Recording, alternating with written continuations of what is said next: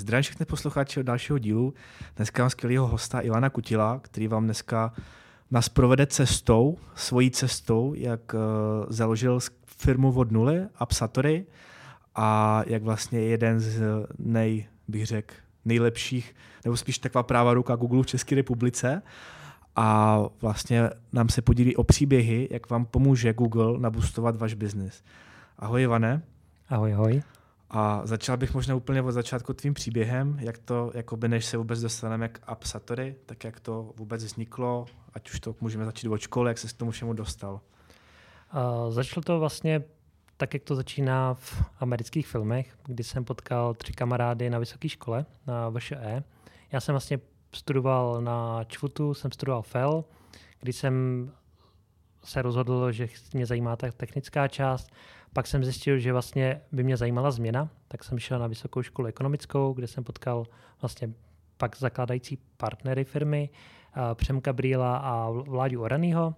A vlastně, když jsme tam chodili na společní předměty, tak kromě toho, že jsme založili vlastně mimoškolní organizaci, vlastně byl to vše Google, byla to vlastně komunita lidí, kteří zajímali, zajímali Google technologie, takže jsme vlastně po večerech organizovali přednášky pro spolustudenty a pro lidi zvenku, kteří chodili a vlastně zajímali se o ty dané věci, tak jsme vlastně zjistili, že nám to nějakým způsobem funguje. A tím, jak vlastně ty předměty tam byly nastavený, konzultantsky, biznisově, managementově, tak jsme viděli, že za prvý, že vzniká trh cloud computingu a zároveň jsme viděli, že existují stávající firmy, velké firmy, které konzultují uh, vlastně informační architekturu, ale tím, jak Google vznikal a vlastně vznikaly Google Apps, to znamená sdílené dokumenty na vlastní doméně, tak jsme zjistili, že vlastně stejně do budoucna budou potřeba firmy, které vlastně budou pomáhat jiným firmám s tím letím vlastně přechodem. Takže to bylo takový jako poprvé objevení cloudu a vlastně Google, Google obecně. A teďka tady jsem už si napsal několik dalších jako otázek k tvýmu příběhu. Uh, proč Google? Proč ne AWS? Proč ne uh, Microsoft? Uh, Azure, že jo? Jo. A bylo to asi v době, kdy Mike Google byl asi jakoby nejvíc cool. Microsoft v té době byl ještě po Internet Exploreru, byl vždycky ten, jakoby ten evil, ale zároveň jsme věděli, že Microsoft už má hodně stávajících partnerů. To znamená, že my, kdybychom vytvářeli novou firmu, tak bychom vlastně konkurovali těm, kteří už jsou zavedení na tom trhu. Takže pro nás bylo vždycky logičtější pracovat s tím, co vlastně vzniká a pokud si dobře pamatuju, tak AWS v té době pořádně ještě jako, jako existovalo, ale ne v takové velké míře. To byl rok 2008, 2009. To znamená, byly to jako, jako začátky, ale Google Apps už vlastně na doméně existovaly a nás Google bavil a vlastně baví jako by firma svojí kulturou, přístupem, tak to byl i ten důvod, proč jsme si vlastně vybrali Google. A navazující otázka, teď mě napadla, jako, jak, se, jak si povídáme, uh, tak proč Google si to nedělá sám? Jakože v podstatě, že oni mají to know-how, mají ty lidi a to, proč jako se ne, ne, v každý zemi nezaloží pobočku, jako, který, mm, pobočku, která bude pomáhat těm firmám? A Google myslí chytře samozřejmě a myslí škálovatelně. V Google nikdy nebude pracovat tolik lidí, aby byli schopni obsloužit všechny vlastně země, všechny firmy a pro ně vlastně výhodný vybudovat si partnerskou síť. A vlastně není to vlastně ani věc jakoby Google, všude máš distributory, který něco přeprodávají. No, když si tady kupuješ mm, časopis, knížku, tak vždycky máš nějakého distributora lokálního, který ti pomůže s tím prvním supportem nebo i hardware. Takže to je vlastně věc, kdy vlastně Google přijímá ty techniky, které vlastně existují, jsou zavedeny a fungují. A ten lokální partner je vždycky lepší v tom, že zná ty lokální potřeby, znamená, že každá firma v každé zemi potřebuje trošku něco jiného a zároveň vlastně Google je schopen takhle škálovat přes ty partnery a vlastně jim dávat potom další podporu. Mm-hmm. Uh, no a teď se ještě možná trošku vedle, než se dostaneme k Satory a možná i to i odpovíš tím, uh, je, nějak, je, je něco, jakoby v čem třeba, nebo takhle, ty providery, eh, ať už to Google, nebo, nebo, nebo Azure, nebo AWS, ty poskytovatele, tak uh, myslíš si, že jsou jako ty služby, které poskytují, jsou hodně podobné? Nebo je něco, co, s čím každý jako ten poskytovatel těch služeb třeba v něčem se líší? To znamená, že AWS je třeba nejlepší na tohle, nebo Google vyniká v tomhle, nebo Azure třeba vyniká v tomhle. Uh, určitě to bude komodita. Za několik let ti vlastně bude jedno, teď, teď jdeš do obchodu a vlastně ti jedno, jestli jdeš do supermarketu, hypermarketu, ty vlastně potřebuješ ten konečný produkt. A někdo se orientuje podle toho, co je jakoby nejblíž, někdo podle toho, jakou má historickou zkušenost. To znamená, že když někdo vyvíjí v dotnetu, tak si vždycky vybere ten Microsoft. A někdo jde podle cen, že jo, objíždí celou Prahu, protože tady mají levnější vajíčka, tady mají levnější chleba, takže i takhle si to někdo může se skládat. Budoucností bude určitě multicloud, znamená, že firmy budou používat více cloudů. Vlastně to i k tomu tam vlastně směřuje tak aby ty firmy používaly nástroje, které jsou třeba zastupitelné, ale samozřejmě každý z těch providerů si chce vybudovat to svoje vlastně renomé. Google tohle třeba, pokud se bavíme o Google, tak buduje hodně v datech AI, v technické infrastruktuře. Že Google vlastně vždycky byl inženýrská firma a vlastně vždycky fungoval tak, že ty vlastně uživatelé si Google produkty vybírali sami protože chtěli nejlepší e-mail, šli do Gmailu. Jenže v tom enterprise světě to tak nefunguje. Tam ne vždycky si vybereš to nejlepší, tam si vybereš to, co má dobrý marketing. Někdy ten software vybírají úplně jako jiní lidi, jsou to lidi z obchodu, marketingu, něco, co se jim jako líbí. Takže tady se Google trošku musel přizpůsobit a ty věci začít víc prodávat sám nebo přes partnery. Ale vlastně, když se vrátím zpět, tak vlastně Google vždycky byl hodně technická firma a vlastně to technický podhoubí pod tím má velmi dobře vybudovaný. Když bych trošku odskočil, tak Google má vlastní podmořský kabely, přes který tečou data, což třeba jiný provideri mít nemusí. Takže tohle je třeba hmm. jeden z rozdílů. No, a teďka můžeme skočit k tomu Appsatory. Eh, jak, jak, jak, jak jste to založil? To znamená, jste byli tři kamarádi na VŠE a měli jste eh, večer ty přednášky, kde jste se dostali k tomu Google a jak jste získali, co bylo dál? Jak jste získali prvního klienta, jak jste jako vlastně řekli, tak teď se to bude jmenovat Appsatory. Jaký byly další kroky? Uh, první brainstorming vznikal vlastně v Google dokumentu na soukromých Gmail účtech. První, co bylo, tak jsme si vytvořili web a vlastně jsme říkali, pojďme to jakoby zkusit. Uh, ten jeden vlastně vládě měl vlastně SROčko rodinný, kterým nepoužívali, tak jsme si řekli, pojďme ho jakoby využít tak jsme začali vlastně první rok prodávat tady pod tím seročkem s tím, že první klient přišel během dvou měsíců a na základě jakoby webu. Vlastně byla to několik hotelů v Praze, které jsou s náma do, doteď a vlastně potřebovali něco skonzultovat. Takže tím jsme vlastně zjistili, že ta poptávka je a pak jsme vlastně začali dělat dál, přibývali jsme další klienty a vlastně uh, jsme vyrostli až do tady té fáze. Takový jakoby větší milník byl určitě v tom, že vlastně Vždycky jsme byli ty tři kluci z té garáže, eh, který měli ty malé kancly, ale určitě nám v tom pomohla IT firma Ednetera, se kterou jsme se vlastně spojili, respektive oni nás jako podpořili. A vlastně uh, dva seniorní lidi, kteří pracovali v Edneteře, tak se k nám připojili. Byl to vlastně Petr Jares, který vlastně v Edneteře vedl uh, obchod. A potom to byl uh, Lukáš Voborský, který vlastně byl technický ředitel.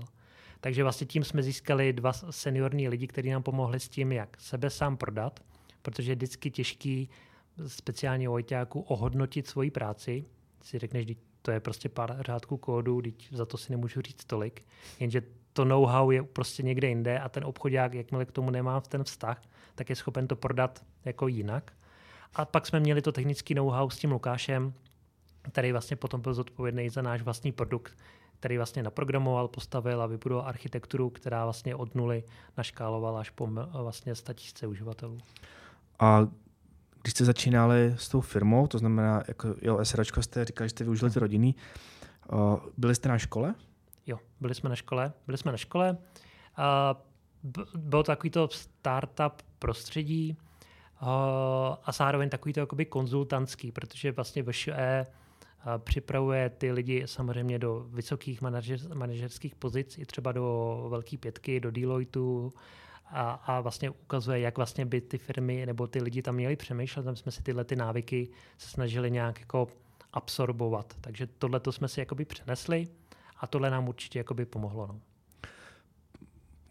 Po jak dlouhé době, co jste to vlastně založili a začali ty klienty získávat, tak uh, kdy vás to začalo živit? Nebo v jakém okamžiku vás to začalo živit?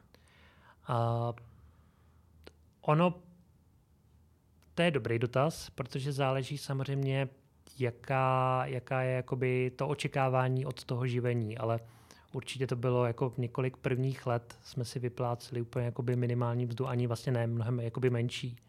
A první měsíce to byly prostě pět tisíc měsíčně a z toho jsme jako studenti museli nějak vyžít i, i po té škole první roky. Pak se to zlomilo. Zlomilo se to hodně s tím spojením Ednetery, naškálováním, při organizování těch produktů a vlastně tady s tím nám to jako pomohlo potom dál.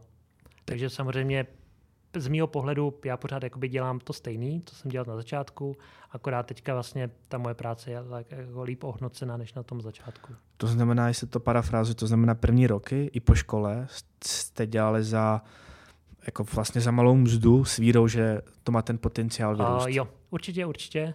Uh, dokonce, když jsme byli v inkubátoru a měli jsme tam nějaký konzultanty, Jenom promiň, co je inkubátor, ti přeruším. Uh, jo, inkubátor vlastně je, uh, byl při Č, uh, ČVUT a to vlastně byly naše první kanceláře, protože my jsme první kanceláře vlastně neměli, takže jsme se scházeli buď v technické knihovně, že si někdo vždycky zabukoval na ISIC kartu zasedačku na celý den, nebo jsme byli na VŠE. A inkubátor při ČVUT je vlastně místo, kde teďka sídlí SIRK, a je to vlastně na kulaťáku, kdy byli schopni poskytnout vlastně kanceláře za lepší podmínky a v rámci toho inkubátoru, kromě toho, že jsme měli kanceláře, tak jsme měli externí konzultanty, takže nám vlastně pomáhali, měli jsme tam zasedačky jiné firmy, které řešily nějaké jiné věci. Hmm. A tam vlastně chodili i jako konzultanti, kteří, když jsme jim samozřejmě řekli, kolik máme obrat, kolik nás je, tak si odvodili, jako kolik asi zbývá na ty výplaty. A vím, že třeba doteď si pamatuju, že nám jako řekli, a jestli bychom třeba půlku toho času nechtěli chodit třeba do Alberta, že bychom si tam jako vydělávali, kdybychom měli mnohem, mnohem víc.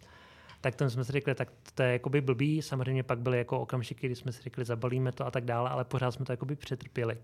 Takže jako všude je to vždycky nahoru dolů. Takže tohle jsme, tyhle ty výkyvy jsme museli párkrát jakoby překonat vnitřně, že se to jakoby zlomí. No.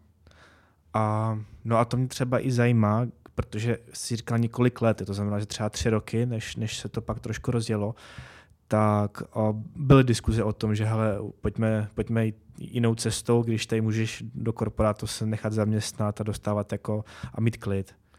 Uh, určitě. Ono to vlastně bylo, že jak jsme byli tři, tak vlastně ten vlastně jeden a jemu se vlastně narodilo dítě, ale v tom okamžiku se změnily podmínky. On prostě s těma penězma vlastně už nemohl vyjít. Tak on říkal, hele, tak já se víc jako osamostatním, začnu dodávat vlastně své služby do, do zahraničí, budu si živit jako by programátor. Tím pádem vlastně on se od nás odpojil, tu chvíli jsme vlastně zůstali dva. Takže jsme vlastně ztratili ještě by nějakou jakoby jeho zodpovědnost, jeho vlastně knowledge z hlediska vývoje. A v tu chvíli jsme vlastně si říkali, tak nemá cenu to tady zabalit ale v tom okamžiku pak právě přišlo to spojení s tou Edneterou, který nás zase nakoplo a v těch čtyřech jsme fungovali zase nějakou dobu a pak jsme nabírali další lidi, kteří nám pomáhali vlastně rozvíjet ty naše kompetence. A Ednetera je, neznám, co to je za firmu? A Ednetera je vlastně česká firma, původně česká firma, která vyvíjí vlastně uh, produkty, vyvíjí vlastně software na zakázku a vlastně uh, mají, měli vlastně takový jakoby malý startup nebo mají malý startup prostředí, kdy podporovali vlastně různé vlastně projekty, typu třeba u lékaře nebo VR engineers a tak dále. To znamená, Edne teda vlastně nám pomohla tady v tom, že jsme získali ty lidi a zároveň vlastně nám nabídla to podhoubí, značku, uh, někdy i kontakty a tak dále. No. Mm-hmm. Uh, ještě jsem se chtěl zeptat, kdybys to viděl zpětně, nebo, nebo jak to vlastně vidíš i teď, uh, kdybys to začínal znova, tak jako by si doporučil třeba i lidem, kteří chtějí začít jako i lépe začínat jako sám, nebo i přesto jako, protože uh, já třeba tu zkušenost nemám, proto se zajímám. Uh, jak to je ve třech, jak jste třeba dohodov, jako shodli na těch věcech, jako jo, že tam musí panovat jakoby vždycky schoda, jestli budeme tímhle směrem, jestli budeme svůj čas investovat sem a sem a sem. A když to člověk dělá sám, tak je to jednodušší. Jak to vidíš z pohledu, když jste začínali ve třech? Uh, nám se to jakoby podařilo, že jsme se vyloženě nerozhádali, tak jak to většinou bývá, že když jsou prostě dva, tři, tak každý má trošku na to jako jiný pohled. My jsme byli tím příkladem, že jsme se vždycky dokázali shodnout, takže Neznamená to, že vždycky to člověk musí zavést, jako udělat sám. Samozřejmě ve více lidech je lepší, že se rozdělí ty zodpovědnosti. Že potom někdo řeší víc vývoj, někdo víc obchod, někdo víc marketing, někdo potom třeba ty věci kolem podnikání. Takže potom se rozpadne ta jakoby zodpovědnost na více lidí a vlastně člověk ví, že, na tom není, ne, že v tom není v fozovkách sám.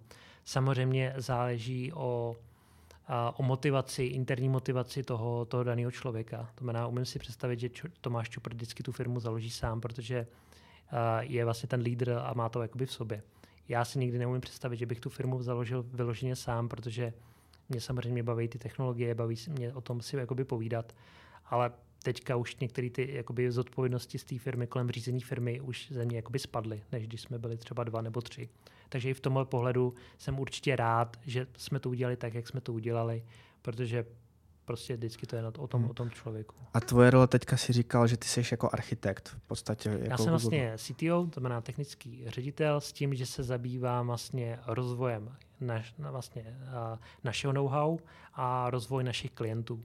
Takže vlastně mojí prací je sledovat všechny novinky, které se týkají Google. Některé věci stále jako hands-on testuju, takže stále programuju a vycházím z veřejných, neveřejných materiálů, který nám vlastně poskytuje Google, koukám na videa, bavím se eh, s lidmi, přednáším, jezdím do zahraničí, inspiruju se. A tohle vlastně potom předávám našim klientům, kdy vlastně předávám můj čas, naše know-how a vlastně jsem schopen poradit, když je hmm. něco nefunguje. Od toho okamžiku si říkal Etnetera, že jo? Hmm. Etnetera. Co pomohlo nebo jaký kroky v té firmě pomohlo, že jste říkal, že ta etnetra tě vás jako postavila na nohy? Jako, že, že, už jste byli víc, jako začali mít i, za, za, nabírat jako lidi, že už bylo i ty práce víc. Co vám pomohlo dál jako dosáhnout do toho stavu, kde jste teď? Jako, nebo ten růst? Protože, promiň ještě, protože že teďka tam byl, myslím, že článek, že jste pravá ruka Google v Česku. Aha, aha. Tak co vám pomohlo dosáhnout v podstatě tyhle, tohodle jména?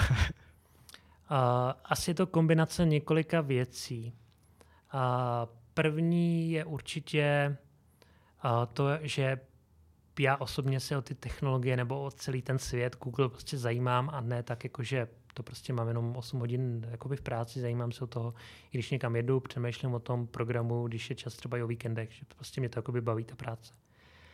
A mm, tohle vlastně dělám jako několik let a vlastně Google si toho všipnul v roce 2013 a zařadil mě do globálního programu Google Developer Expert, kdy v té době bylo nějakých 80 lidí z celého světa, kam vlastně zařadil vlastně ty lidi, kteří o těch technologiích píšou a tak dále. Takže já jsem vlastně posledních deset let tady v tom jakoby globálním programu, co mi dává možnost se bavit s lidmi z Google a vlastně tyhle ty věci řešit. Takže to vlastně byl takový jakoby první, že vlastně to byl ten punc toho, že to asi dělám jakoby dobře, že tomu rozumím, a nebylo to takový to jako lokální, že uh, bych to dostal jakoby lokálně, ale všimnul si to někdo jakoby v zahraničí a dával mi tu možnost, abych jakoby prezentoval zahraničí.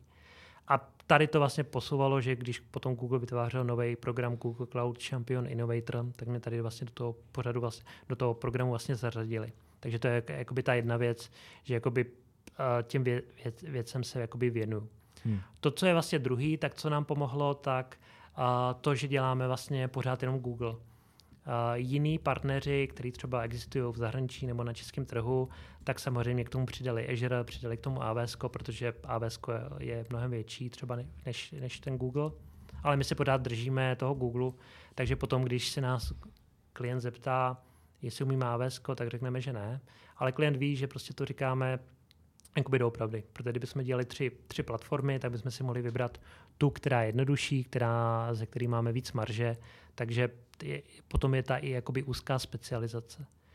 A třetí, co nám určitě pomohlo třeba v tom rozvoji té firmy a v tom třeba budování vlastně produktu je, že vlastně my jsme vždycky chtěli dělat ty služby, ale zároveň jsme měli ten sen toho, ty, té malé české firmy udělat ten pro, globální produkt něco, co bychom vlastně mohli prodávat kdekoliv, jakkoliv, v době, kdy i spíme, kdy lidi jsou ten produkt schopni jako koupit, zaplatit a my nemusíme vyložit, udělat k tomu nějakou vyloženě obchodní aktivitu. Utec z krysího závodu. Jo, přesně tak. A když se takhle bavím, jakoby, nebo jsem viděl hodně firm, který tohle to řešili, tak všechny firmy chtěly mít ten produkt. Chtěli to vždycky jakoby mít, protože to je jako ideální, přesně, protože... Všichni chtějí, já taky chci. protože jakmile děláš ty služby, tak klasika, potřebuješ jo, nějaký počet lidí, na ten počet lidí potřebuješ zakázky, pak máš víc zakázek, seženeš víc lidí a, a točíš se dokola, dokola, dokola, dokola. Takže naš, nám pomohlo ten produkt a my jsme si striktně, a to je třeba zrad, kterou můžu dát, je, že jsme si striktně oddělili, oddělili lidi, kteří budou dělat jenom ten produkt a nebudou, zařazovat, nebudou vlastně uh, řešit ty klientské věci. protože klient vždycky by měl prioritu a ten produkt by se prodloužil, protože by se řeklo, teď pojďme dělat tohle, to je pro velkého klienta, nám přinese hodně peněz. A my jsme si to řízli, ne, tyhle ty dva, tři lidi budou dělat jenom produkt hmm. a nechali jsme jim vlastně dva, tři roky čas. Tohle je dobrý point, na to se budu ptát, a produktu se dostaneme. A možná se jenom trošičku vrátím zpátky uh-huh. k tomu Google. To znamená, uh-huh. že v tom roce 2013 uh-huh. si řekl, jo. že tě uh, Google našel uh-huh. díky tvé aktivitě uh-huh. v Google. Uh, mě zajímá jenom ten detail, jak to probíhalo, jak tě oslovili, jak jsi tam jel, o čem jste si povídali, jako co, ti, co, co třeba u te, na tebe udělalo wow, nebo co, co si třeba řekl jako, hm, tyjo, to je, to, to je divný, tyjo, to, to, to jsou blázni. Jo, takový, jako, takový ty věci z toho roku jo. třeba 2013 co v tebe zanechaly emoce, když si asi, nebo to bylo na dálku, nebo jak jsi tam jel, jak, jak to probíhalo? Vůbec? A bylo to, bylo to vlastně vzdáleně, respektive já jsem o těch věcech vždycky jako nebo to, co vlastně dělám doteď, tak já jsem hodně jakoby prezentoval na českých konferencích, blogoval jsem i v angličtině, a vlastně, když vzniknul ten Google Developer Expert program v roce 2012, tak mi vlastně napsal někdo z toho týmu, na, vlastně já jsem to programoval v technologii, která se jmenuje Google AppScript a mě se vlastně ozval někdo z toho týmu, který sídlí vlastně v New Yorku, že existuje tady ten program a že mě viděl, zná na sociálních sítích a vidí to, co dělám, jestli se nechci přihlásit, že to prostě, že bych tam jakoby zapad. Tak jsem se tam vlastně jakoby přihlásil, pak jsem měl nějaký jakoby dva malý pohovory s lidmi z Google, kdy se mě jenom ptali technicky, netechnicky, co dělám, jak tomu rozumím a tak dále. A pak vlastně v tom okamžiku mě tady do toho programu přijali. Respektive, eh, možná se ptám jinak, jaký benefity ten program přinesl? Uh, mě určitě jakoby velký, protože před těma deseti lety mi pomohl, nebo vlastně pomáhá doteď v té vizibilitě, to znamená, že uh, několikrát díky tomu programu jsem byl uh, v zahraničí na zahraničních konferencích, který mi vlastně Google jakoby proplatil. A zároveň vlastně jsem byl i na Google konferencích v Americe. Takže to je třeba ta jedna, jedna část, pak určitě vizibilita, že když uh, něco postnu, tak potom je to schopný se dostat na oficiální kanály Google. Takže před covidem nebo během covidu jsem byl v Americe a vlastně jsem natáčel Eh, krátký tři videa na YouTube, které se pak objevily na oficiálním YouTube kanále Google a tak dále. Takže takovýhle visibility plus potom bavení se s těma lidma v týmu. Jakože když něco potřebuji vědět, jak to je pod NDAčkem nebo dát feedback, tohle to nefunguje, tak přímo napíšu těm inženýrům a jsem vlastně odstíny od toho jako supportu, custom engineerů a tak dále. A máš třeba nějaké informace, které ostatní lidi jako nemají? Třeba jako a, o releasech nebo tak? Jo, Určitě, určitě v, v různé době o různých službách v různé fázi, takže jo. OK. To, to mě zajímalo, než, mhm. než, než, než půjdeme dál. A možná další téma, na který bych přešel, tak je, jak jsi šel s těma firmám, tak i třeba říct nějaký use casey, protože na přípravě jsme si jako, nebo mně se strašně líbilo, že uh, ta pomoc, nebo ten parťák, který ho vy děláte, se mhm. nemusí točit jen vedle Google Cloudu, uh-huh. taky nastavujete uh, Google Workspace, uh-huh. který taky máme pře- přes vás jako Becis, jsem zjistil. Tak, uh, ale mně se třeba líbily ty use cases s tím videem, s tím renderováním, taky se ti můžu třeba poprosit takových jako říct pár, pár, pár zajímavých use caseů, nebo i třeba jako i, i lesson learned, nebo v, co vlastně se všechno s tím Google Cloudem dá, dá jako zefektivnit, dosáhnout, zlepšit. Uh, jo. Uh, Google vlastně uh, celou tu svoji divizi, Google Cloud, uh, vlastně jakoby pojmenoval tímhle tím způsobem a pod tím má vlastně Google Workspace a Google Cloud. Google Workspace jsou vlastně nástroje, které používají firmy pro sdílení dokumentů, psaní mailů, sdílení kalendáře a tak dále. V rámci toho tady vlastně je docela zajímavá platforma, která třeba není moc známá, ale je super třeba pro lidi, kteří by chtěli programovat a nevědí, jak začít, nebo třeba dlouho neprogramovali, protože jsou na manažerských pozicích a chtěli by se k tomu třeba vrátit. Jenže klasicky, když chceš něco začít programovat, tak půl dne nastavuješ prostředí, potřebuješ ID, jazyk, teď ti to nefunguje, knihovny, odkazy, něco nastavit do pát a, a to a to. No a to samozřejmě to začát, začátečníka vlastně, řekne si tak na to kašlu. Ten Google AppScript se vlastně už od té doby, kdy vzniknul, tak vlastně se celý vlastně programuje vlastně v prohlížeči, takže to je vlastně jako serverless. Takže jsem schopen programovat v, v prohlížeči, nepotřebuji nic nastavovat, píšu to vlastně v jazyce JavaScript, ať je jakýkoliv, tak pořád to je prostě jako nejpopulárnější jazyk, je k tomu hodně materiálu, je k tomu hodně zdrojů. Ale Google vlastně nabízí jako knihovny přímo k těm vlastně API rozhraní. To znamená, si přes jedno zavolání metody jsem schopen poslat mail, načíst si všechny soubory v nějaký složce a tak dále. A když si to jakoby pospoju, tak ve výsledku ten low code mi dá to, že jsem schopen si udělat to, že mi automatizovaně odcházejí maily o tom, že někdo něco vyplnil a tak dále. A tohle to je vlastně jako věc, která je velmi zajímavá pro firmy, že jsou schopni pomocí toho udělat nějakou integraci, rozšíření a tak dále. Takže to je jakoby ta jedna část, kdy jakoby firmám pomáháme. Ta druhá, co se týká toho Google Cloudu, tak tím, že jsme vlastně partner a reseller, tak kromě toho vlastně přeprodeje, tak se zabýváme i tím vlastně identifikování těch možných příležitostí. Přijde firma, má nějaký problém nebo něco řeší a my řekneme, no a viděli jste, že Google tady na to má tyhle ty dvě služby, jsou vlastně jednoduchý, fungují formou nějaký API služby, když ji zavoláte, dostanete výsledek. Mohl bys tě poprosit třeba o nějakých pár anonymních jako příkladů? Co, co, co, co by se třeba jednalo? O, určitě, určitě. No, některý můžu vlastně i veřejně, protože to vlastně máme jako public referenci. Dělali jsme třeba aplikaci pro českou televizi. Má to vlastně mini aplikace, kdy česká televize každoročně má uh, uh, festival uh, vlastně filmů, který se jmenuje Zlatá Praha.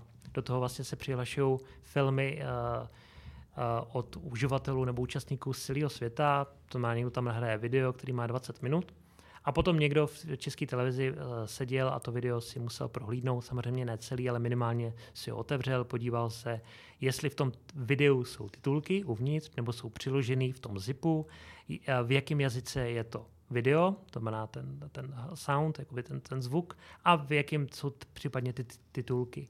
A to musel, a musel se podívat, jaký to má rozlišení, eh, zvukovou stopu a tak dále. A to musel jakoby zkontrolovat, někam sepsat, protože když to bylo v nějakém jiném formátu, nebo to potřeba někam zaevidovat. A když jsme vlastně v české televizi ukazovali, jaké jsou možnosti Google Cloudu, tak si řekli, a nešlo by to zautomatizovat, tak jsme vlastně nakonec vytvořili aplikaci, která funguje tak, že oni vlastně eh, to video nahrajou na disk Google a ta aplikace, kterou jsme pro ně vytvořili, tak to video si stáhne, nahraje ho do cloudu, v cloudu ho analyzuje, takže zjistí, jaký to video má rozlišení. Pomocí vlastně Google API, to má rozhraní, jsme schopni udělat vlastně speech to text, převést to audio vlastně na text a pomocí vlastně Google Translate API identifikovat jazyk, takže zjistíme, že to je čeština, francouzština, němčina a tak dále a potom vlastně pomocí OCRK zjistit, jestli v tom videu je text a pokud jo, tak zase zjistit, v jakém je jazyce. A potom vlastně zjistit, jestli uh, ten soubor není uh, zavirovaný, takže zase jsme k tomu využili nějakou jakoby, službu, která tohle identifikovala. No a potom vlastně tomu uh, ten výsledek byl, že odešel e-mail, který řekl, dobrý den, je nové nahrané video, má 20 minut v tomhle rozlišení, zvuk je v Eh, v Němčině, titulky jsou vloženy v angličtině, takže to je správně, protože musí být v angličtině a zároveň uh, je to bez problémů z hlediska třeba viru. A tohle to vlastně jsme byli schopni se automatizovat. A vlastně teďka jakoby zajímavá myšlenka, že tím, že ten Google Cloud znáte a znáte tady uh-huh. jakoby v podstatě pomocné služby, který on má, jak, jak třeba tohle dlouho trvalo jako vyvinout, jestli to není tajemství?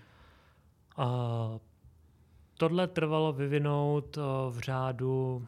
Můžeš říct třeba Mendays, jakoby, nebo... 5-10 Mendays. 5-10 Mendays, jo. jo. A teď si představ, že by tohle to dělal člověk, který jako by nevyužil Google Cloud, koupil si by že třeba, nevím, já třeba znám Digital Ocean, kde si uh. koupíš virtuálku uh. a teď by to tam kutil sám. Uh-huh. Samozřejmě to jde, samozřejmě to jde, protože na všechno vždycky máš někde nějakou open source variantu, ano. jak se to dá udělat, je to levnější ale zase k tomu potřebuješ někdy toho člověka, někdy ho jakoby nemáš, takže tady to si schopen udělat tady pomocí toho. Takže samozřejmě všechno má své pro i proti. No. Hmm. A ještě ty české televize, protože hmm. ten, jak, jak ty jako říkáš, že ten vztah s tím klientem, nebo mě vůbec zajímá, jak ten vztah s tím klientem funguje, protože on nejdřív jako musí říct, že někde má problém nebo tak, nebo o tom problém, ten problém musíte zjistit nebo najít, co jako můžete optimalizovat nebo najít. Jak se to třeba jako k tomu dojde u ty třeba u ty české televize nebo u jiných klientů, jo? že abyste něco mohli optimalizovat, tak nejdřív o tom musíte vědět. Uh, většinou, nebo jen nejjednodušší je, že když to jsou naši už stávající klienti, třeba na Google Workspace, a vlastně používají to nějak jenom e-mail, a vlastně jim nedojde, co tam ještě jde, A vlastně když jim to ukazujeme, protože a jim nabízíme bezplatné školení nebo máme nějakou prezentaci nebo jsem někde na prezentaci a někde to ukazuju, tak toho člověka to pak napadne a nešlo by. To znamená, že naší roli nebo mojí roli je právě, že ne ty věci jakoby sledovat, ale zkoušet je, aha, a nešlo by udělat tohle a vlastně si to jakoby rovnou vyzkoušet. Třeba teďka jsem eh, tím, jak vlastně jsou hodně jako generativní AI a umělá inteligence trendy, tak jsem si to přesně jako sám zprototypoval, že jsem vzal nějaký jakoby půlhodinový podcast a zkusil jsem, jestli by se nedal schrnout na půl minutu a dá, a dá se. A vlastně výsledkem je, že vstupem byl půlhodinový podcast v uh, češtině a výsledkem bylo půlminutový audio v češtině pomocí textu speech, který to vlastně jakoby namluvil. Hmm. A, to se, a to, vy máte nějaký pravidelný, jako, jako bych řekl, meetingy, nebo jako, že se o těch věcech bavíte? Uh, uh, interně jo, tak interně fungujeme vlastně distribuovaně, někdo dělá z domova a máme vlastně schůzky a bavíme se o těch věcech. Ukazujeme si to, hodně funguje asynchronně, takže si věci sdílíme přes Google Chat. A pro naše klienty potom děláme pravidelně jednou za měsíc jakoby koly, na který se můžou připojit. Je to vlastně jako vzdělávání. A vzdělávání to, aby jsme jakoby inspirovali, ukázali jim, co je jakoby možného jakoby udělat. Hmm. A třeba to vzdělávání na úrovni vaší firmy, tak eh, si říkal, že máte 20 lidí ve firmě. Uh-huh. Kolik z toho je, je třeba těch Google odborníků a vývojářů? A to bude tak půl, třetina půlka, no. Třetina půlka. Jak se stavíte jako ke vzdělávání ve firmě? To znamená, že jak, jak vlastně k tomu přistupujete, protože myslím si, že to je celkem jako dobrá otázka a panují tady dva názory. Uh-huh. Jeden názor je takový, že bys jako, jsi programátor, to je tvoje povolání a měl by se jako učit ve volném čase, protože je to investice do sebe sama. A je tady druhý názor, že i firma by měla jakoby do toho člověka jako investovat a dávat mu jako prostor se učit v pracovní době.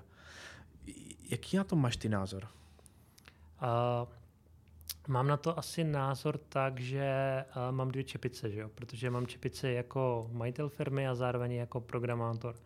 Jako majitel firmy říkám, že jo, firma by měla podporovat prostě lidi, který prostě je to jakoby zajímá a v pracovní době je podpořit. Když tě to zajímá určitě, protože se to jako dlouhodobě někdy vrátí když sundám tu čepici, dám si tu jako programátor, tak vlastně nechápu ty lidi, co se jakoby nevzdělávají sami. Ale to je tím, že prostě já se sám jakoby vzdělávám. Nevím, jak dlouho to ještě jakoby bude fungovat, jak dlouho mě to ještě bude bavit. Zatím mě to baví, protože jsou furt nové věci, nové výzvy. Ale určitě vždycky by to mělo být asi o tom člověku, co ho vlastně zajímá a co ho, co ho vlastně, co chce jakoby dosáhnout. A samozřejmě, že máme i takový, i takový. To znamená, máme i lidi, co prostě se jakoby nevzdělávají o víkendech, ale samozřejmě máme i ty, co se jakoby vzdělávají. A pak je to prostě jenom o tom, o tom přístupu, kdo co chce a vlastně oboje je jakoby v pohodě. Asi není jed, jako jednoznačná pravda, že by to mělo být takhle, protože každý jsme hold prostě jako jiný. A i my tu firmu stavíme tak, že nechceme být taková ta jakoby striktní firma, co hlídá termíny, hlídá dovolenou, chceme mít trošku to, jakoby tu volnost a nejen to, že by to bylo trendy, ale víme, že se nám to prostě vyplácí, že když někdo věnuje den něčemu, co třeba není teď pro klienta, tak víme, že ta znalost se v budoucnu jako bude hodit. Mm-hmm. Než se vrhneme do o, vašeho produktu mm. a vlastně mm. jako i jak ho interně mm. na úrovni firmy třeba mm. manažujete pomocí mm. jakoby lidí, kolik mm. toho dáváte budgetu a tak a, a měříte vlastně jeho úspěšnost, tak mm, řekl by si třeba v posledních pár měsících, co, co třeba i od Google přišlo jako za produkty, jako že jsou wow, anebo třeba i budoucnost, co přijde? A žijeme v strašně super době, mi přijde. A tenhle ten rok je extrémně zajímavý, včetně toho minulého, protože se vlastně jakoby dějou velké věci, plno věcí, jako plno lidí říká, že se mění jakoby to paradigma, to, jak vlastně přistupujeme k informacím, to, jak vlastně píšeme sami vlastně aplikace. A tím, jak vlastně uh, chat eh, GPT, respektive OpenAI do toho vlastně jakoby pláclo do vody a udělal jako velkou věc, tak Google tím, jak vždycky byl jakoby ten první jakoby v řadě, tak teďka spíše říkal, tak počkáme to, jak se to jako vyvrbí a vlastně na základě té zkušenosti uděláme ty produkty, protože není potřeba jakoby spěchat. A vlastně teďka na Google I.O., což, který bylo v květnu, tak představili plno jakoby novinek, jak vlastně tu generativní AI chtějí dostat do svých produktů formou nějakých API služeb nebo obecně balíčků. Takže uh, to je jakoby ta první část. Druhá je, že vlastně příš, za 14 dnů nebo příští týden vlastně Google bude mít druhou největší cloudovou konferenci, která bude v San Francisco, takže oznámí další vlnu novinek. Takže jsme tady v tom jakoby období, že další novinky budou. To, co si myslím, že jakoby bude nejzajímavější, tak je určitě uh, Duet AI pro Google Workspace nebo pro Google Cloud. Duet AI pro Google Workspace je vlastně něco jako osobní asistent, když to přeženu, pro každého uživatele. To znamená, když má Google miliardu uživatelů, tak každý bude mít vpravo něco, kam se bude moct doptat na nějaké věci. Něco jako Copilot, který má i Microsoft. A ten Duet AI pro Google Cloud tak bude něco podobného, ale bude to vlastně pro vývojáře, tak, aby oni byli schopni psát ty svoje aplikace s tím, že ten kód jim to bude navrhovat, doplňovat, vysvětlovat. Převezmu nějaký kód, zeptám se, co dělá tenhle ten kód, ale zároveň se budu moct doptávat, tak jako když hledám uh, v dokumentaci nebo když se ptám kolegy. Uh, to znamená, Uh, potřebuji deployovat nějakou databázi uh, SQL do cloudu, ale nemám s tím zkušenost. Tak co udělám, tak buď se podívám do dokumentace, nebo se ptám kolegy. Většinou se ho zeptám, mám nějakou otázku, on mi řekne nějakou odpověď. A tady to může být nahrazený tím Duet AI pro Google Cloud, protože já se zeptám, ono to pochopí z kontextu, co potřebuju, ty data to zná a rovnou mi to ten příkaz vrátí a řekne, jestli ho chci jako spustit. A takovéhle věci, kdy potřebuju definovat terraformy pro infrastrukturu nebo YAMLy, settingsy a tak dále, co vždycky někde člověk jako kopíruje nebo hledá, tak s tím letím mu to jako hodně pomůže. A tohle si myslím, že bude velký hit a ten Duet AI pro Google Cloud byl představený jako letmo, ale teďka vlastně bude představený mnohem více a bude se o tom hodně psát. Hmm. O, co si myslíš, protože zase takový panují dva názory, že jako ať už si vybereš AWS, Google nebo Azure nebo ostatní cloudy, tak tam uh, vždycky existuje, jak bych řekl, uh, teď mi to slovo vypadlo, um, závislost, že vždycky jakoby hmm. to řešení je nějaký takový, že aby se jako přešel do jiného cloudu, tak tě to bude stát jako víc vynaloženého effortu, hmm. že nejde všechno psat jako, uh, bych řekl, jako genericky nebo platform hmm. independent. Uh, je to dobře? Uh, tak je to nějaké jako loknutí u toho dodavatele a vždycky to tady... Vendor asi, lock, promiň, jo, sorry. jo. A vždycky to tady asi jako by bylo a, a ty služby mají tu výhodu, že vždycky si můžeš vybrat. Což je jakoby výhoda, protože ty si můžeš říct, že potřebuješ mít open source variantu, kterou budeš mít hostovanou jenom v Google, prostě jako na infrastruktuře ve virtuální vlastně instanci až od toho, že po, po, využiješ jako manažovanou službu, kterou ti nabízí ten daný poskytovatel.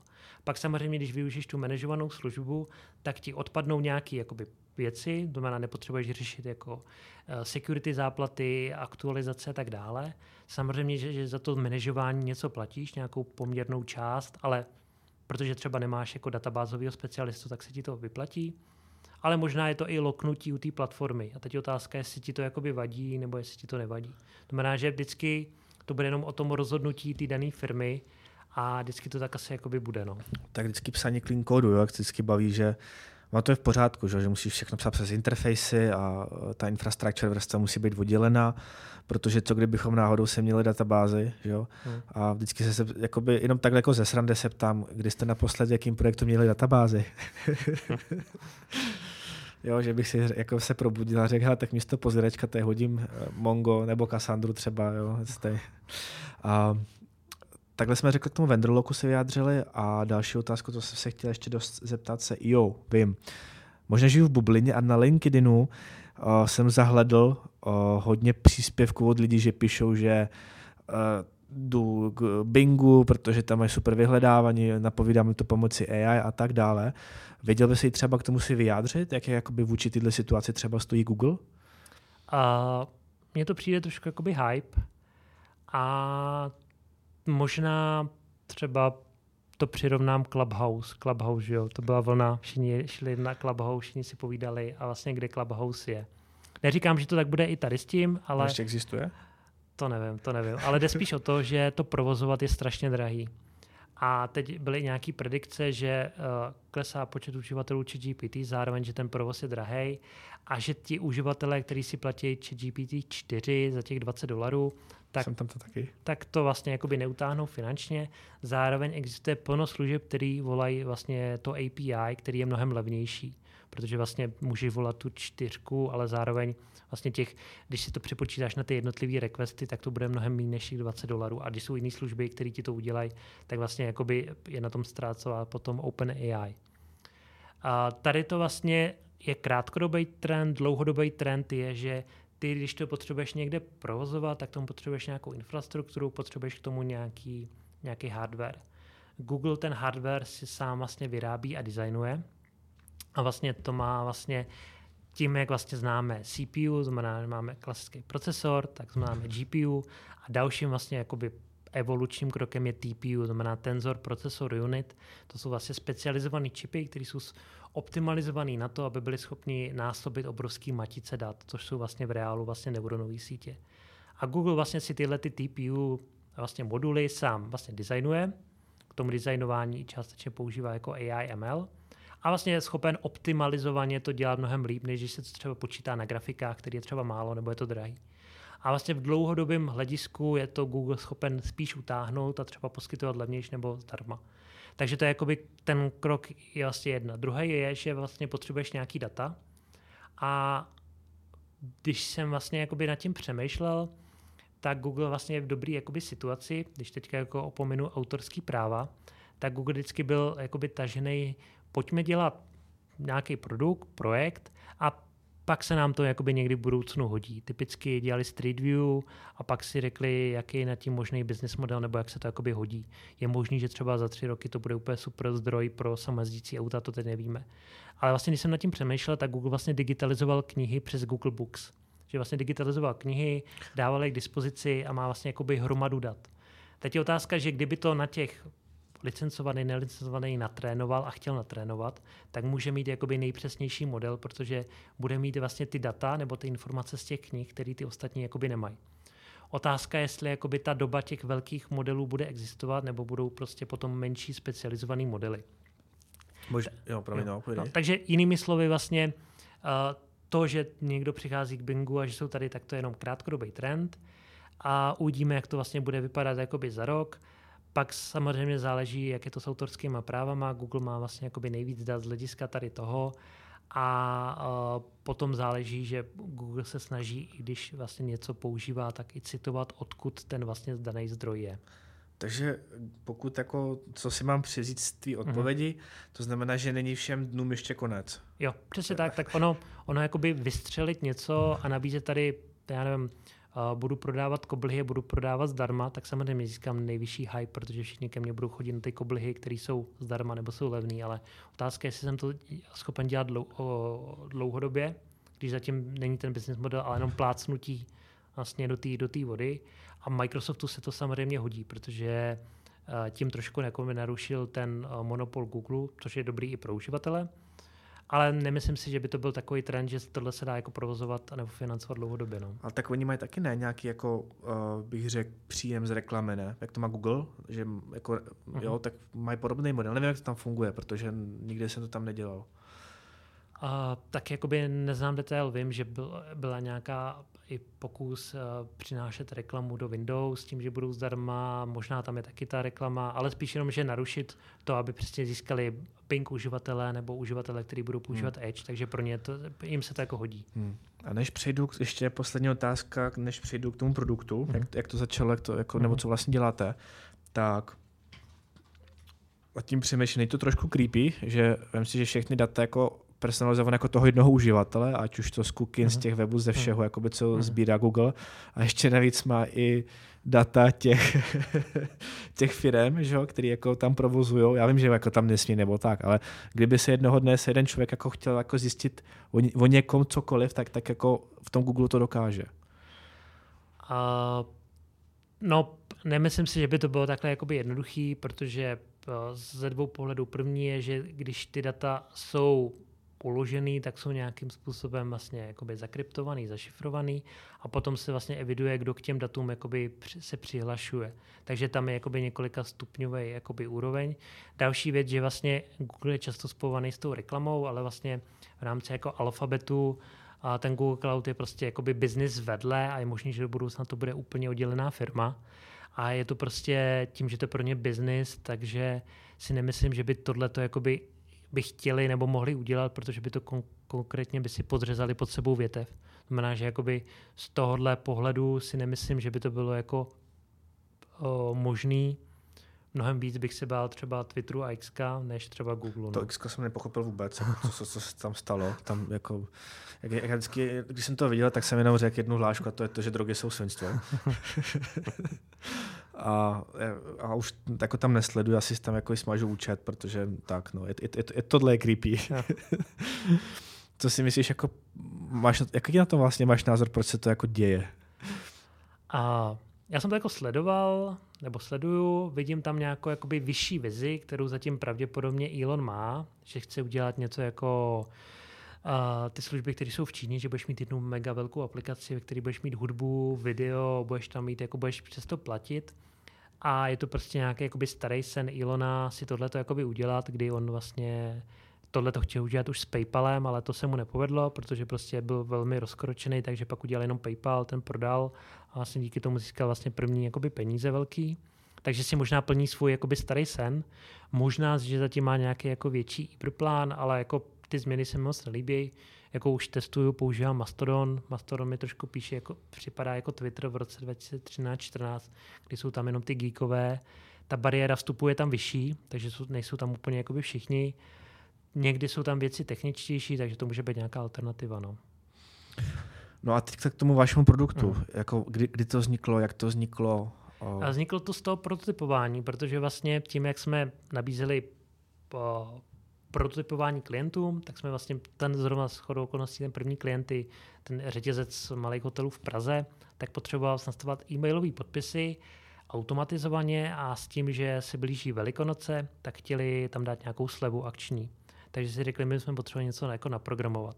Takže jsme jim to jakoby napro- naprogramovali jenom pro ně, právě v té technologii Google AppScript. A vlastně jim to jakoby fungovalo, pak to chtěl někdo druhý, třetí, tak jsme si řekli, zkusíme to postavit víc škálovatelně. A předtím jsme měli ještě jakoby mnohem menší produkt, který byl na sdílení e-mailový a na sdílení kontaktů v rámci domény. Ten se tolik jako nepoved, ale plno věcí jsme se na něm naučili.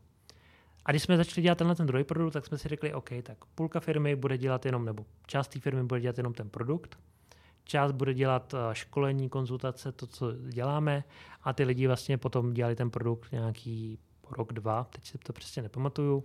A pak jsme vlastně dali na marketplace, což pokud bych měl říct třeba nějakou další radu, tak je vždycky dobrý být navázaný na nějaký jako marketplace tržiště řešení. A my jsme využili toho, že vlastně Google Workspace má svůj vlastní tržiště řešení, kam jsme vlastně dali ten náš produkt. A když to někdo vyhledával, tak si to vlastně našel, těch produktů tam bylo mnohem méně. A vlastně takhle jsme vlastně dokázali vyrůst, aniž bychom tolik utráceli vlastně do marketingu. Zkoušeli jsme párkrát nějaké kampaně, ale to se nám nikdy vyloženě jakoby, respektive ten organický růst byl pro, pro nás mnohem přirozenější. No a ten vlastně funguje doteď. Můžu se ptát, kolik uh, aktuálních jako lidí, nebo kolik tam máte klientů? A teďka vlastně na, na tom marketplaceu, když se jakoby podíváš, že to otevřeš, tak je tam nějakých 900 tisíc jako uživatelů z hlediska jako nastavování podpisu. Někteří to platí, někteří to mají jenom nainstalovaný. A ten náš business model je za jednorázový nastavení nebo za měsíční předplatný. Subscribe. No, jo, máš 20 lidí, tak si koupíš vlastně jakoby pro 20 lidí a vlastně tím můžeš nastavovat neomezeně ty podpisy. To, co vlastně my, jak jsme to vlastně jako otočili, nebo jak jsme to jako marketovali, tak je to vlastně nástroj pro marketingují lidi. Protože ty si můžeš nastavit, a lidi z marketingu si tam můžou nastavovat, uh, že máme, uh, že máme nový podcast a dáš to všem lidem ve firmě a lidi, když píšou e-mail, tak zároveň kromě toho, že mají pěknou e-mailovou patičku, tak prodávají i to jakoby sdělení, který ta firma jo, chce. Jakoby... Máš generický ty podpisy můžeš to mít jo, jako, jako tohle. tak. A Víš, to ještě jsme se bavili, že nebude pršet, že to, že nepotřebujeme osvětlení a podívej se, najednou tady blesky.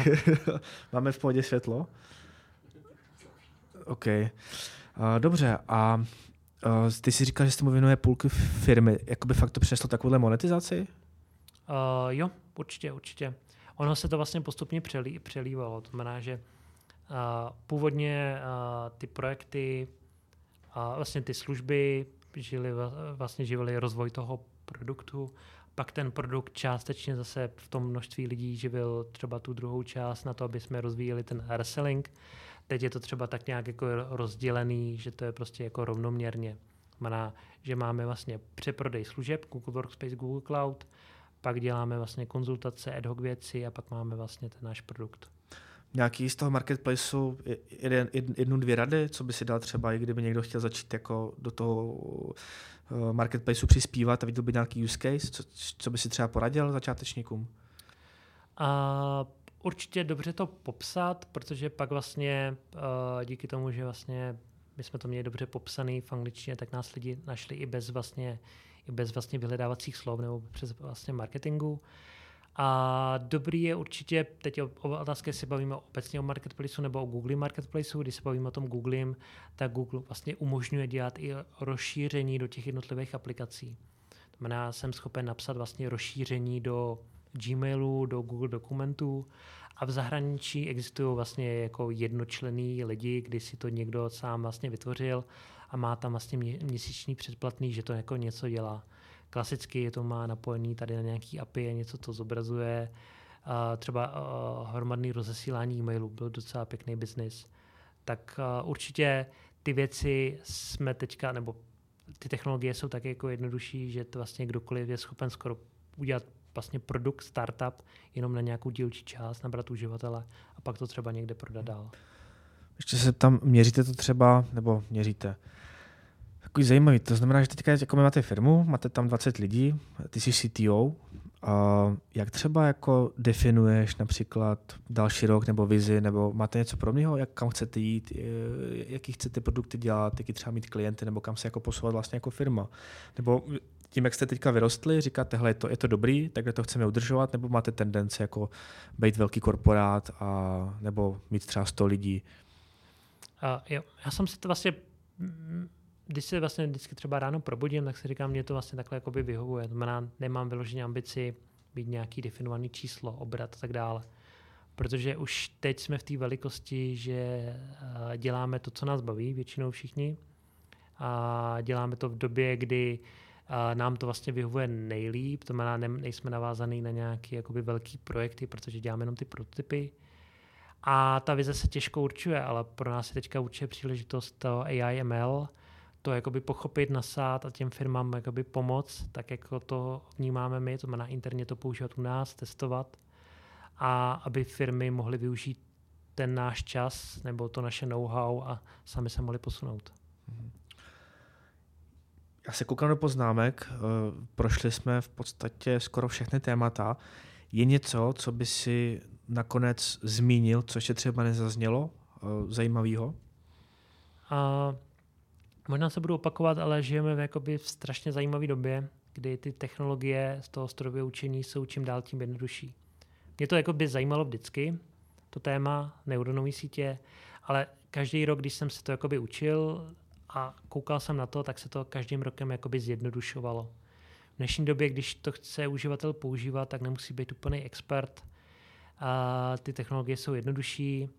Velkým trendem je třeba AutoML, automatický machine learning, který je schopen tu neuronovou síť postavit, takže já tomu dám jenom příklady, ono se to na nich naučí. A druhým tím stupem je potom to promptování a práce s textem. To je úplně jako věc, pomocí který je schopen zase uživatel skoro hmm. vytvořit sám startup a ne tak, že mu řeknu, co bych měl dělat, ale že vymyslím, jak ten prompt postavit. Budu schopen udělat cestovatelský portál pro nějakou niche uh, věc, a když správně postavím ty prompty, dám tomu správně data, tak jsem schopen takhle něco udělat a vlastně to může být třeba inspirace pro posluchače, že teď je ten pravý okamžik se o ty věci zajímat, studovat to, číst to a je to mnohem jednodušší, než to bývalo a bude to ještě jednodušší, takže... Možná se tam jinak, protože bavili jsme se s Honzou Sladkem minulý podcast o tom, jak, jak má ten, uh-huh. uh, jak si vygeneruje apku a tak dále. Uh, jako, jak vlastně, nebo co bys mi poradil, dejme tomu jsem programátor a, a používám GPT a, a mám třeba nějaký jako kod, ten pilot, cockpilot uh-huh. a co bys mi jako jinak doporučil? Třeba jako, aby, aby jako, aby, nebo co bych se měl vzdělávat například? O tom, jako víc do detailu, nebo si zkusit nějaké věci v Pythonu postavit, zkusit si třeba navrhnout, jako víš co, nějaký takový jako domácí úkol, co bych jako, na, co, co bych se měl podívat, takových. Mm. Aby, jo. Jo, protože ty si říkal, by měli bychom hmm. se o to zajímat, nebo jako celkově by lidi by se měli zajímat. Hmm. Chápu, že člověk chce třeba z marketingu nebo tak, tak uh, otevře GPT a napiš mi jako 10 top uh, hmm. Machine learning jakoby, nebo AI jako tools a tak hmm. dále a bude si zkoumat tooly, že jo. Hmm. Uh, co, co by si třeba jako poradil programátorům? Co, co by si jako, aby, aby byli v obraze, co by měli vyzkoušet, přečíst, umět, znát? Uh, určitě je to krátkodobě a dlouhodobě. Dlouhodobě bych doporučil víc číst a vlastně uh, vylepšit si svůj jakoby model abstrahování světa v oblasti jakoby pokládání těch dotazů, protože to bude jakoby potřeba. To je jakoby ta první část. Uh, číst a klidně jakoby i knihy, dlouhé texty, které ti pomůžou nějak jakoby líp pracovat. Takže to je jakoby ta jedna část. A ta druhá Uh, určitě se toho nebát, určitě to jako vy, vyloženě programátory nenahradí, ale určitě jim to pomůže. Pomůže jim to v tom psát ten kód třeba čistější, pomůže jim to psát jakoby rychleji. To znamená, že v okamžiku, kdy někdo už ten Copilot používá, a zkusit si nový programovací jazyk, o kterém nic jakoby neví a, zkusit pak pochopit ten kód, který to vygenerovalo a zjistit, jestli tam není něco není špatně, nebo jak by to třeba ten uživatel udělal jinak. Znamená, že to může být jako dobrý krok. Většinou programátoři mají rádi učení se nových věcí, tak třeba učení z nějakých příkladů, že si zkusím něco, takže tohle určitě by mohlo být jakoby zajímavý. No. Takže učte se a já bych možná se možná mohl doporučit, protože já mám Algo Expert zaplacený a oni to mají přímo Algo Expert ML nebo ML Expert a tam to vlastně celý vysvětluje a v Pythonu si tam člověk může jako za velmi jednoduše se naučit, jak to celé jako vlastně funguje. To mm. můžu třeba doporučit za mě. A to je vše. Děkuji moc, děkuji moc za skoro krásnou hodinu, 56 minut. Oh. A děkuji za sdílení příběhu, za App Story. Já doufám, že posluchačům to přinese nějakou inspiraci. A jenom nakonec, než se rozloučíme, uh, máme nějaké otázky od kameramana, co by se chtěl zeptat. Děkuji, bylo to fajn, bylo to inspirativní. Mám jako to přemýšlení o tom, jak vlastně využít, využít jakoby přemýšlení o životě, o firmě a o svém osobním přístupu. To fajn. Ivane, děkuji moc a ahoj. Díky moc za pozvání a zdravím posluchače. Ahoj.